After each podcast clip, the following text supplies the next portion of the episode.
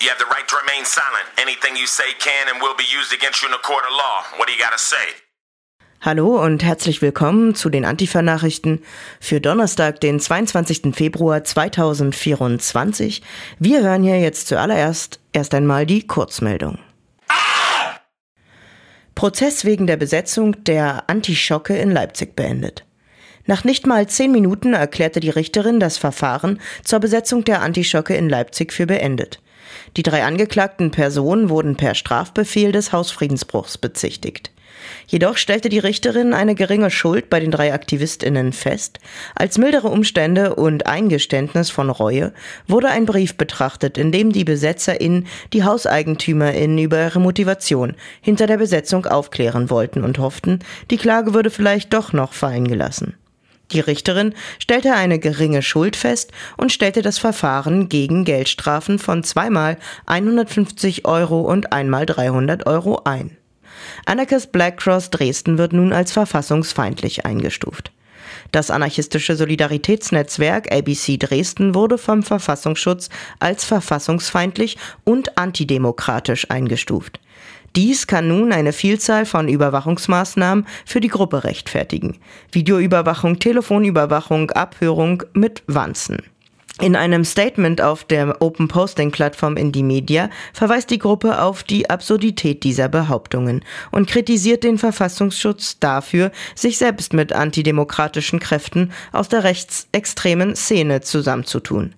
Besorgt gibt sich das ABC Dresden darüber, dass im Falle einer Regierung durch die AfD in Sachsen die erhobenen nachrichtendienstlichen Daten über die Aktivistinnen für rechte Gesinnungsjustiz verwendet werden. Antifaschisten in Stuttgart zu Bewährungsstrafen verurteilt. In Stuttgart wurde am 22. Januar zwei Antifaschisten vom Amtsgericht Bad Cannstatt zu Bewährungsstrafen von 15 bzw. 16 Monaten verurteilt. Dies berichtet die autonome Antifa Freiburg. Ihnen wurde vorgeworfen, eine Gruppe der identitären Bewegungen angegriffen zu haben. Das Urteil ist noch nicht rechtskräftig, die Angeklagten gehen in Berufung. Hintergrund war eine der ersten großen Querdenkerkundgebungen auf dem Cannstatter Vasen im Mai 2020, im Zuge derer eine neunköpfige IB-Gruppe zweimal hintereinander angegriffen wurde.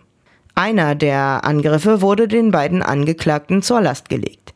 Die Beweisführung des Gerichts fußt dabei auf verpixelten Videoaufnahmen sowie der Einschätzung eines anthropologischen Gutachters, der glaube, die Angeklagten identifizieren zu können, ist also ziemlich dünn. In ihrer Prozesserklärung weisen die beiden Antifas auf die Gefahr der AfD und Faschismus als historische Kontinuität in der Bundesrepublik Deutschland hin. Die Erklärung ist auf Indie Media zu finden. Neue Rechercheportale zum dritten Weg in Berlin und Brandenburg online. Mit den Portalen aus dem Weg.net und monitorberlin.blackblogs.org sind zwei neue Rechercheportale mit aktuellen Recherchen, Personen, Chroniken und Archiven online gegangen. Die Initiative aus dem Weg.net setzt sich für eine besser vernetzte und stärker wahrnehmbare antifaschistische Bewegung in Berlin und Brandenburg ein. Auf ihrem Blog finden sich eine Übersicht zu den Parteikadern des Dritten Wegs und ihre Verstrickungen zur NPD sowie kommende Termine. Der antifaschistische Monitor Berlin veröffentlicht autonome Recherchen und Analysen über Neonazis sowie rechte Aktivitäten im Raum Berlin und Umland und bündelt bestehende Dossiers. Gruppe Wer ist Uwe warnt vor den rechten YouTubern vom Kanal Beobachter Live. Uwe aus dem Umfeld der Corona-Proteste von Freie Geister 4Gs und der Neonazi Sven Streck betreiben den YouTube-Kanal Beobachter Live. Dieser tritt in letzter Zeit häufiger auf Demos in Berlin auf. Sven Streck versucht hierbei mit einem versteckten Mikrofon Demonstranten in Gespräche zu verwickeln, während Uwe aus dem Hintergrund filmt. Sie treten ähnlich wie die rechten YouTuber Nikolai Nehring aka der Volkslehrer und der Leipziger YouTuber Sebastian Weber aka Weichreite auf linken Demos als Provokateure und Störer auf und filmen dabei das Demonstrationsgeschehen, ebenso wie die Demo-TeilnehmerInnen. IFS Dichtmachen 2024. Am vergangenen Wochenende vom 16. bis zum 18. Februar fand die Winterakademie des Faschistischen Institut für Staatspolitik, kurz IFS, statt. Das als rechtsextrem eingestufte Institut für Staatspolitik sieht sich selbst als Think Tank der neuen Rechten. Zweimal im Jahr kommen rechte Akteure von überall als TeilnehmerInnen zu den sogenannten Sommer- und Winterakademien. Diese dienen neben der Bildungsarbeit auch als Netzwerkmoment der neuen Rechten an der Schnittstelle zu parlamentarischen Rechten. Im Programm der sogenannten Akademien lässt sich vieles finden, was auch auf den von Korrektiv aufgedeckten Geheimtreffen besprochen wurde. Umsturzfantasien, sogenannte Remigration und völkisches Denken sind nur einige Beispiele. Warum aber haben die neurechten Ideen, die im IFS besprochen wurden, nicht schon viel früher zu einem gesellschaftlichen Aufschrei, ähnlich wie dem zu der Geheimkonferenz in Potsdam geführt? Dieser Frage sind wir mit dem Kollektiv IFS Dichtmachen auf den Grund gegangen. Das Kollektiv arbeitet gegen die rechten Verstrickungen rund um das Institut für Staatspolitik und ruft immer wieder zu Protesten gegen dessen Veranstaltungen auf. So gab es auch in diesem Jahr wieder Protest gegen die Winterakademie mit 250 Teilnehmenden. Unter dem Motto ganz offen, ganz völkisch, egal ob Potsdam oder Schnellroda, rassistische Säuberungsfantasien verhindern, protestierten am Wochenende in Schnellroda knapp 250 Menschen gegen die sogenannte Winterakademie des Instituts für Staatspolitik. Das Kollektiv IFS Dichtmachen, das zu den Protesten aufrief, zieht dabei eine klare Verbindung vom Geheimtreffen mit AfD-Abgeordneten in Potsdam bis zum Institut ins sachsen-anhaltinische Kaff sei es personell oder ideologisch durch Konzepte wie das der sogenannten Remigration. Beides reiht sich ein in einen Diskurs, der von der neuen Rechten bereits seit Jahren geführt wird. Das IFS hat ja auch äh, sehr eng mit der identitären Bewegung zusammengearbeitet, als diese eben noch so relativ groß in Deutschland auch aktiv war. Und äh, die Remigration war ja auch eines der zentralen Themen der identitären Bewegung. Wie du jetzt schon gesagt hast, dass äh, Martin Sellner letztes Jahr darüber referiert hat, ist ja ein ganz typisches Thema tatsächlich der identitären Bewegung, diese Remigration, dass so Kulturen sind alle irgendwie akzeptiert, aber bitte da wo sie auch herkommen und eben nicht in Deutschland. Und auch Caroline Sommerfeld, die ebenfalls äh, eine Identitäre ist und auch schon im IFS äh, Referentin war, hat 2018 bereits äh, in der Zeitschrift Sezession die Frage gestellt, bin ich völkisch? Und ihre Antwort darauf war ein klares Ja. Und auch da gab es eben schon diesen Unterschied zwischen Volksdeutschen, Abstammungsdeutschen und Passdeutschen. Das heißt, hier findet man eigentlich fünf Jahre vor diesem Geheimtreffen schon ganz offen das Bekenntnis dazu, dass man eben rassistisch definierte Fremde hat, dass man Leute hat, die man hier eben nicht haben will, die man abschieben möchte, was ja auch in diese Remigrations- Thematik eben geht. Und das sind eben Sachen, die wir auch schon seit, wir machen jetzt ungefähr seit sechs Jahren äh, Protest in Schnellroda gegen das Institut für Staatspolitik. Und gerade in den Anfangsjahren war die identitäre Bewegung dort auch äh, sehr stark vertreten unter den Besucherinnen. Und seitdem nehmen wir diese Thematik eben auf, auch auf und äh, klären darüber auf, dass es eben diese Bestrebungen in Schnellroda gibt. Es scheint aber tatsächlich so, dass es nicht überall in der Bevölkerung bisher angekommen ist. Also ich denke, wenn sich Leute aktiv mit diesem Thema beschäftigen, neue Rechte, auch mit Götz Kubitschek, dem Institut für Staatspolitik in Schnellroda, überrascht es eigentlich wenig. Also so ging es auch uns. Es hat mich natürlich trotzdem schockiert, dieses Treffen, aber es war jetzt nicht überraschend, weil das halt Inhalte sind, die in Schnellroda schon seit geraumer Zeit propagiert werden. Für die normale Bevölkerung, die sich anscheinend nicht so mit dem Thema beschäftigt, schien es aber doch sehr schockierend zu sein und offenbar was Neues, was eben dazu geführt hat, dass eben sehr viele Leute jetzt auch im Zuge dieser Demonstration gegen rechts auf die Straße gegangen sind. Wir haben das in Schnellroda ebenfalls gemerkt, weil schon im Vorfeld des Protestes eben auch viele auf uns zugekommen sind und gesagt haben, Mensch, das ist ja total wichtig, da was zu machen. Was wir natürlich genauso sehen, worüber wir uns auch gefreut haben, aber es hat uns natürlich trotzdem ja auch ähm, überrascht zurückgelassen, weil es ja im Endeffekt dieselben Inhalte sind, die eben schon seit Jahren in Schnellroda propagiert werden. Ein erklärtes Ziel der neuen Rechten, im Sinne der kulturellen Hegemonie die Grenzen des Sagbaren nach rechts zu verschieben und so rechte Parolen wieder salonfähig zu machen. Das Institut für Staatspolitik, das unter anderem vom rechten Verleger Götz Kubitschek gegründet wurde, sieht sich dabei als Schnittstelle zwischen Akteuren der neuen Rechten, wie die Identitäre Bewegung, der AfD als verlängerter Arm der Rechten im Parlament und klassischen Neonazis. Regelmäßige Gäste in der Vergangenheit waren unter anderem der AfD-Bundestagsabgeordnete Roger Beckham, Jan Wetzel-Schmidt oder Martin Reichert, aber auch Landtagsabgeordnete sind vor Ort, vor allem Hans-Thomas Tilschneider sei da erwähnt oder Andreas Kalbitz. Auch jetzt bei der letzten Akademie war Björn Höcke wieder vor Ort und ähm, da treffen sich die ganzen Sachen ja auch so ein bisschen. Also während Jan Wenzel Schmidt eben in Schnellroda ist, war jetzt zum Beispiel der Neonazi Mario Müller, der sein Mitarbeiter ist, auch bei diesem Geheimtreffen in Potsdam. Mario Müller war natürlich auch selber schon äh, in Schnellroda zu der Zeit, als die EB eben noch so ja eine gewisse Größe hatte und eben aktiv war. Das heißt, da sieht man schon sehr, sehr stark immer so die Verbindungen von AfD und neuer Rechte, identitäre Bewegungen, damals noch ein Prozent, aber eben auch so Leute wie Maximilian Krah, ehemals CDU, sind eben auch in Schnellroda zugegen. Also da sieht man schon eine, eine bunte Mischung an Leuten und da kommt im Endeffekt zusammen, was auch zusammengehört. Dabei wirkt das Handeln des Instituts für Staatspolitik mitnichten nur innerhalb einer rechten Szene. Wenn Olaf Scholz konsequentere Abschiebungen fordert, Christian Lindner rassistische Falschaussagen über Zahnarztbesuche verbreitet und menschenverachtende Asylrechtsverschärfungen auch mit Stimmen der Grünen im Parlament durchgesetzt werden, spielt das auch den Rechten, die sich am Institut für Staatspolitik tummeln, in die Hände.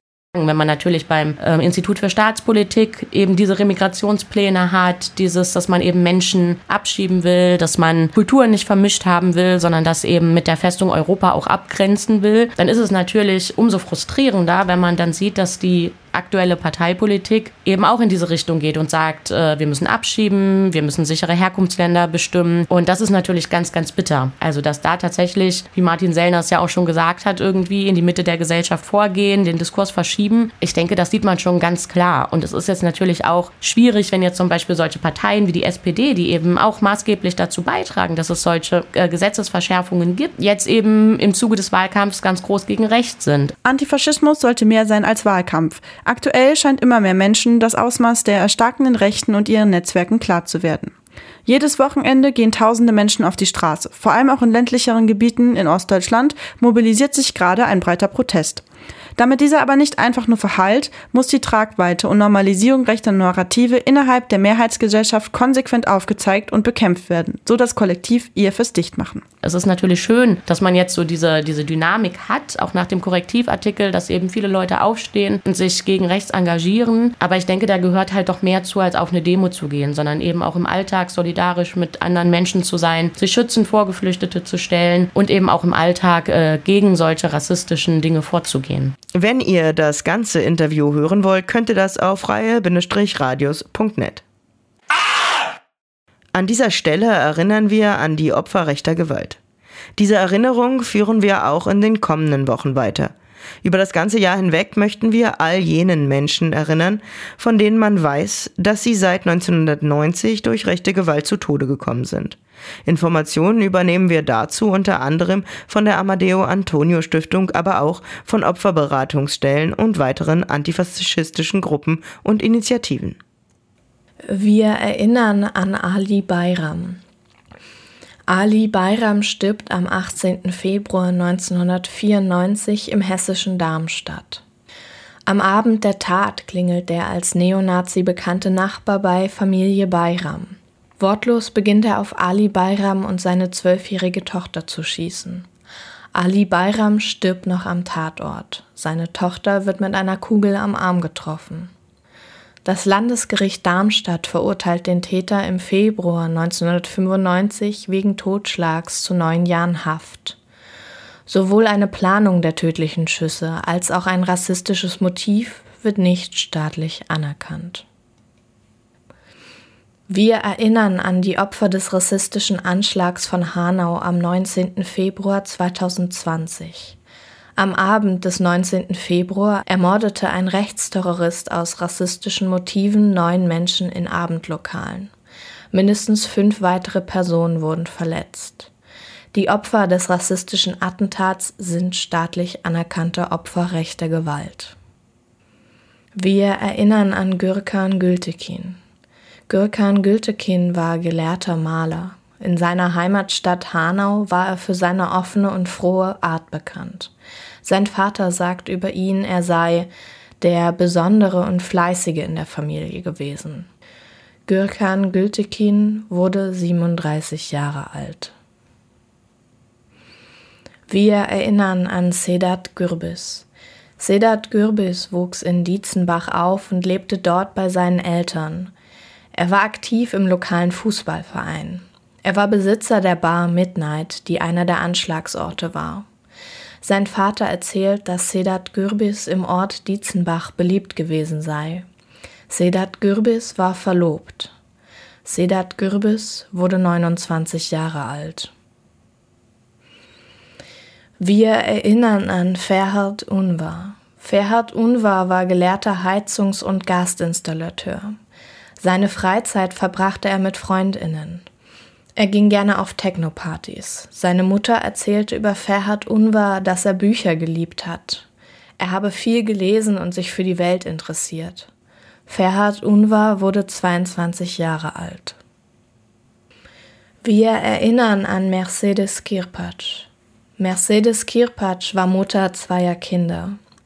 Eine Freundin beschreibt sie als offen und wertschätzenden Menschen.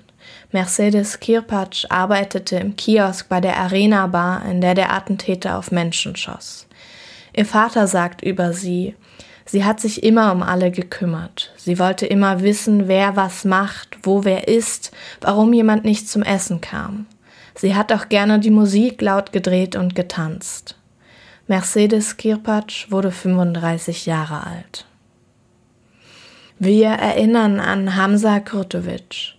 Hamza Kurtovic war ausgebildeter Fachlagerist. Seine Freizeit verbrachte Hamza Kurtovic gerne mit Freundinnen. Er machte Pläne für Fernreisen. Seine Schwester beschreibt ihn als aufgeschlossenen, lebensfrohen Menschen. Sie sagte über ihren Bruder, ihm war wichtig, dass es uns, seinen Geliebten, gut geht, aber auch Menschen, die er nicht kannte, waren ihm wichtig. So hat er sein erstes Azubi-Gehalt für Menschen in Not gespendet. Hamza Kurtovic wurde 22 Jahre alt. Wir erinnern an Willi Viorel Paun.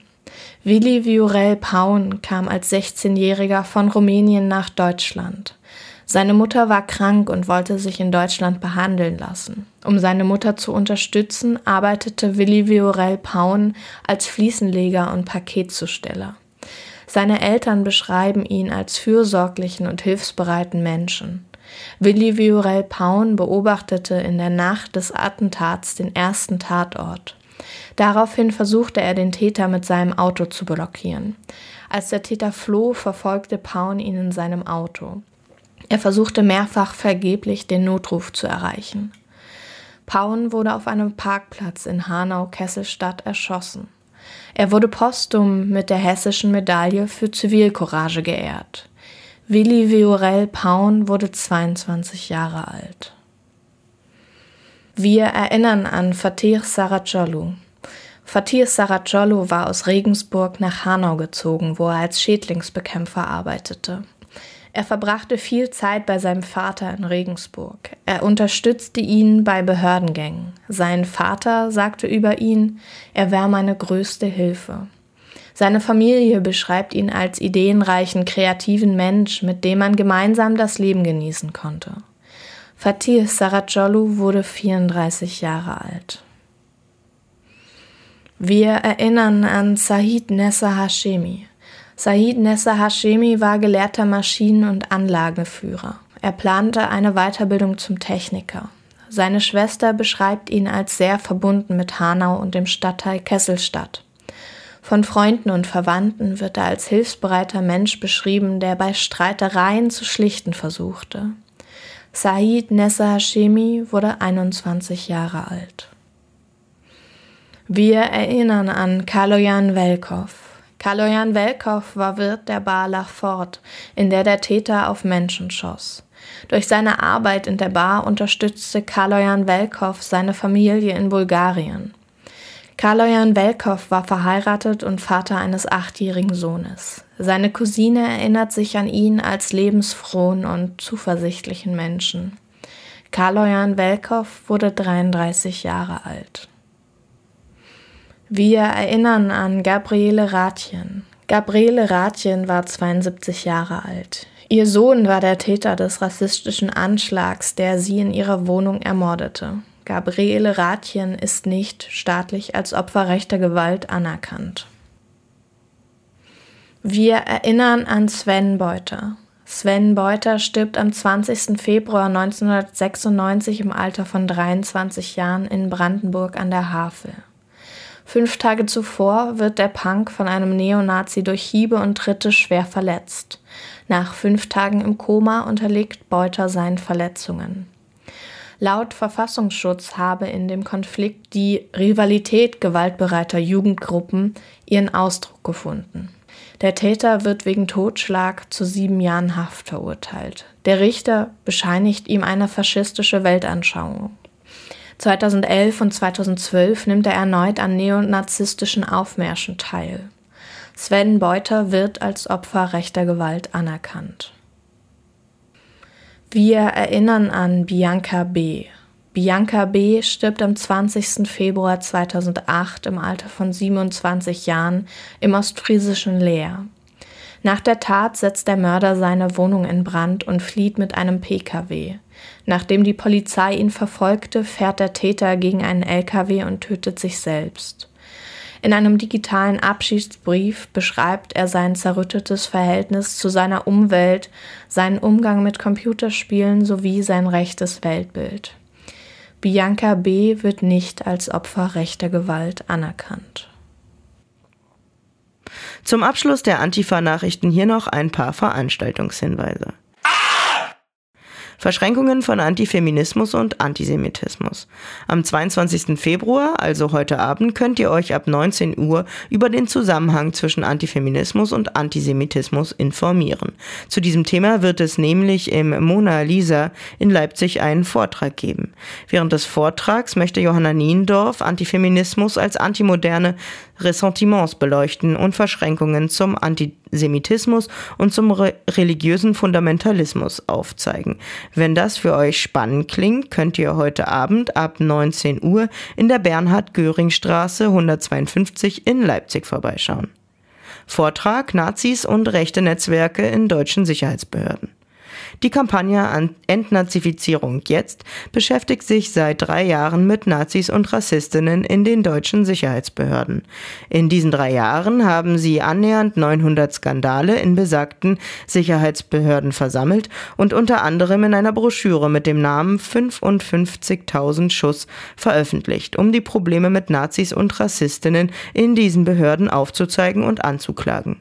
Ihre Rechercheergebnisse stellt die Kampagne Entnazifizierung jetzt am 23. Februar, also diesen Freitag in Berlin vor.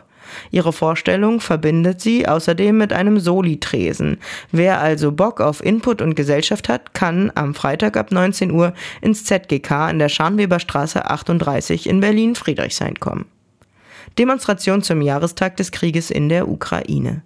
Am 24. Februar, also am Samstag, jährt sich der Angriffskrieg auf die Ukraine zum zweiten Mal. Das wird an vielen Orten als Anlass genutzt, um auf die Straße zu gehen, um der ukrainischen Gefallenen und Opfern des Krieges zu gedenken.